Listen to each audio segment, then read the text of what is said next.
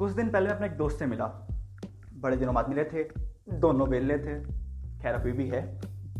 बेरोजगारी कम नहीं है इंडिया की, हम भी आते हैं उसमें, ठीक है? तो उसके बाद ऐसी बातें कर रहे थे प्यार मोहब्बत वाली। तो ही आस्क मी और भाई, उसके क्या हाल है? अब जहाँ दो दोस्त बैठे हो तो ये क्वेश्चन लाजमी है, आता ही आता है। और भाई, कोई कुछ होते हैं जो डायरेक्ट पूछ लेते हैं।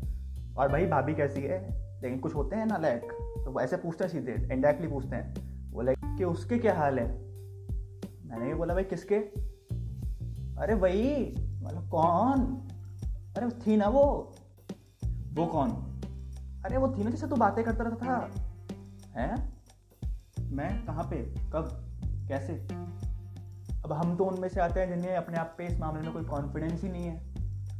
बस कुछ भी हो जाए, हमारी लाइफ में लड़की नहीं हो सकती, हमें इतना पता है।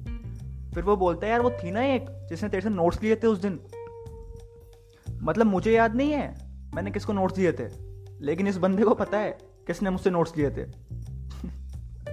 मैं बोला, यार, मुझे तो याद नहीं है, तू किसकी बात कर रहा है? लेकिन तेरी तो बात होती रहती होगी ना उससे।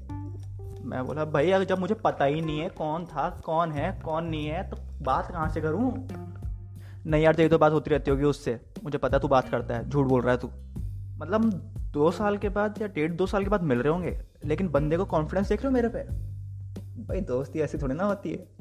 अब टॉपिक चेंज करने के लिए कुछ तो करना ही था। तो मेरा भी क्रॉस क्वेश्चन मेरी वाली छोड़ यार तो तेरी वाली बता, तेरी वाली कैसी है? पता नहीं, वो इसी क्वेश्चन का वेट कर रहा था क्या?